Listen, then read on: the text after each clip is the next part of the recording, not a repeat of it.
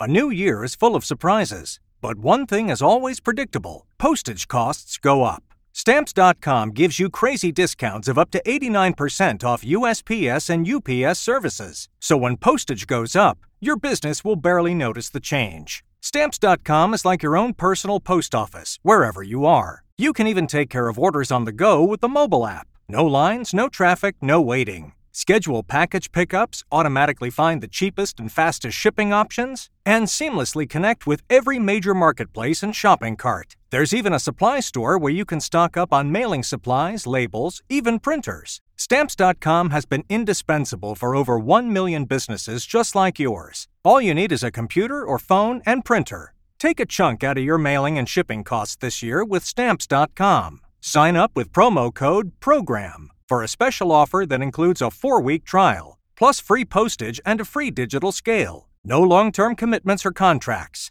That's stamps.com code PROGRAM. At Hyland, we're all about celebrating little wins and little ways to innovate digital processes. There's no customer pain point too small for us to help with. Maybe that's why more than half of the Fortune 100 looks to Hyland to connect their content and data, improve processes, and turn little efficiencies into big wins for their customers and clients. Hyland, intelligent content solutions for innovators everywhere at hyland.com. The Pat Kenny Show with Aviva Insurance on Newstalk. In a review published today, Trinity College researchers have presented findings showing that Irish travellers suffer from a disproportionate burden of physical health conditions. Common conditions like metabolic syndrome, asthma, bronchitis, and tuberculosis are two to three times more prevalent in travellers compared to the general Irish population. Now, to tell us more, we're joined by Dr. Julie Broderick, Head of Physiotherapy at the School of Medicine in Trinity College in Dublin. Julie, good morning and welcome. Thanks for inviting me here, Pat. Now, let's start with what might appear to people when they hear this uh, kind of obvious. If you're living in a halting site, if you're living in a caravan on the side of the road, you're not likely to be as healthy as everybody else. Sure, that's absolutely true. Um, and we know that the life expectancy gap between travellers and the general population in Ireland is really quite huge. It's between 11 and 15 years. So I suppose in this review, I was really keen to kind of unpick the physical health conditions that contribute to this health mortality gap that we see between the general population and travellers. Okay. Now, um, in terms of longevity, we know that the lifespan is shorter. There are a lot of road traffic accidents involved in compiling those statistics and, and uh, so on and so forth. But this is about physical conditions that people are living with a lot of the time. So, how did you go about the study? Okay, so I suppose the first thing to mention is that we had a member of the traveller community, Amy Ward, who was um, a really valuable co author of this review. And um, Amy provided really important direction, ensuring the traveller voice was integrated throughout the whole review process.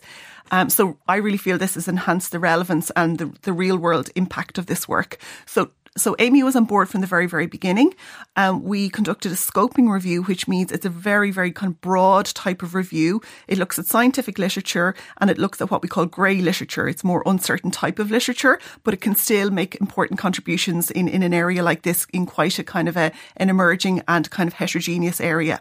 So we pooled all the information we could find from all of those sources. It's really quite broad.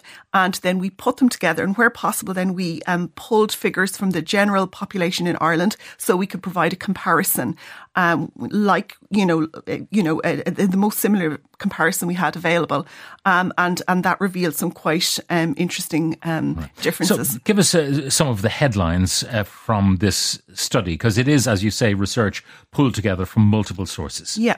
So, as you mentioned just at the beginning, um, there was a disproportionate burden of physical health conditions um, suffered by travellers. So, common conditions like the metabolic syndrome, asthma, bronchitis, tuberculosis were two to three times more prevalent in travellers compared to the general Irish population. Um, we saw some differences in terms of injury profile as well. In um, travellers under the age of 65, there was a higher rate of intentional injury. And Are you talking about self harm? Self harm, yeah. So that speaks to the mental health crisis that we know is is um, in the traveller population, and um, unfortunately, the very high suicide rate six to seven times higher than in the general population. So that kind of came through in our findings as well. Um, there was a slightly lower rate of um, non-intentional injuries in travellers under the age of 65. So we don't know exactly the reason for that. Maybe um, some don't present to um, hospitals, etc. You're talking about someone falling off a ladder, that kind of injury. Yeah, or a sporting injury, Yeah. or, etc. So potentially people self-manage at home, or else maybe there aren't as many sporting injuries, for instance, as maybe um, kind of uh, partaking in recreational leisure activities potentially isn't as common. Um, we also found in travellers over the age of 65, there was a higher rate of all types of injury, um, highlighting particular vulnerability in that cohort. Now, um, a, a couple of things there. Uh, asthma. Yeah. Uh, we are often told that part of the problem, the modern scourge of asthma, uh, is due to the hygienic lives we live. That we, you know, bolt down our homes. There's no air f- flow through our homes. We don't get down and dirty uh, all the time growing up, and we become uh, prone to these kind of conditions. Um, but you know, the traveller lifestyle is quite the opposite. Do you know what I mean? And you might expect that asthma would be less Yeah. in the traveller community. Yeah. Now we didn't. The purpose of the review wasn't to actually explore the reasons why. It was more to document the the actual physical health conditions. But that's an interesting point you're raising. Um, I mean, there are many different contributing factors to to asthma developing, and poor living conditions it would certainly be one of them. And that's something that came through very strongly in this review from from many different sources. Um, we also included qualitative research. So, so that means um, quotes and perceptions and thoughts, etc., of members of the of the traveller community regarding physical health, and they really, really linked poor accommodation to health. So that would be one factor in terms of um, asthma as well. Now, common conditions like cancer and arthritis, common in the general population, um, you didn't find any uh, evidence of extra numbers in travellers. Yeah. Um, we there was some evidence of it, but it, didn't predominate very much. We didn't find too much evidence regarding these conditions in in the in the data that was available to us. It doesn't mean that travellers don't suffer from these conditions, and potentially um, the, the the statistics regarding travellers are kind of integrated with the general population, and we couldn't pull them then, the, out then um, due to unavailability. Um, so potentially, if there was ethnic identifiers, you know, so that we could track better, um, you know, how th- these kind of conditions manifest in travellers, it may be important. But this would have to be kind of instituted in a very culturally sensitive and appropriate way. There were some very rare conditions uh, recorded, Yeah. but very few of them, and it's hard to know whether that's to do with being a member of the traveller community or whether it's just that random thing that happens. Yeah, absolutely. So there were there was a number of um, quite rare genetic conditions that we came across as well as part of this review. So potentially that's related to a smaller genetic pool in travellers, but we again we didn't delve into the reasons for this particularly. Now, th- there's one uh, positive thing that I found in uh, your study, and that is uh, there is a distinct gut microbiome that might be a positive thing. Explain. Yeah, so it was interesting. So it was nice to see something like this um, come out of the review. Um, so in one study w- within the review, um, there was some evidence of a more diverse gut flora associated with the traveller way of life. Um, so benefits to the gut microbiome.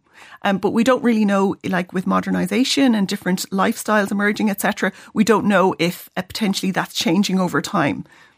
Because the traditional diet, living conditions, and so on um, might have created this biome, this gut biome, and uh, that may change with settling. Absolutely. So the, the study um, reported that the gut microbiome was similar to non-industrialized populations.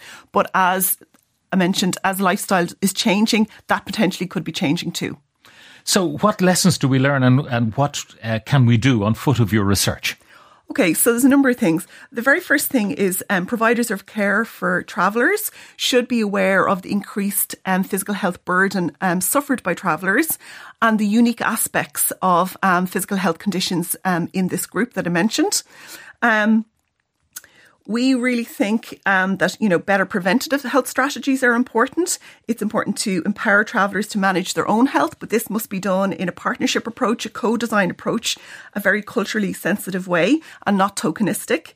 Um, there needs to be, um, you know, health literacy needs to be improved, functional literacy, and really um, the the National Traveller Health Action Plan, which was published last year, also the National Traveller and Roma um, strategy um, 2017 2021. There's some really, really good recommendations in these um, um, guidelines.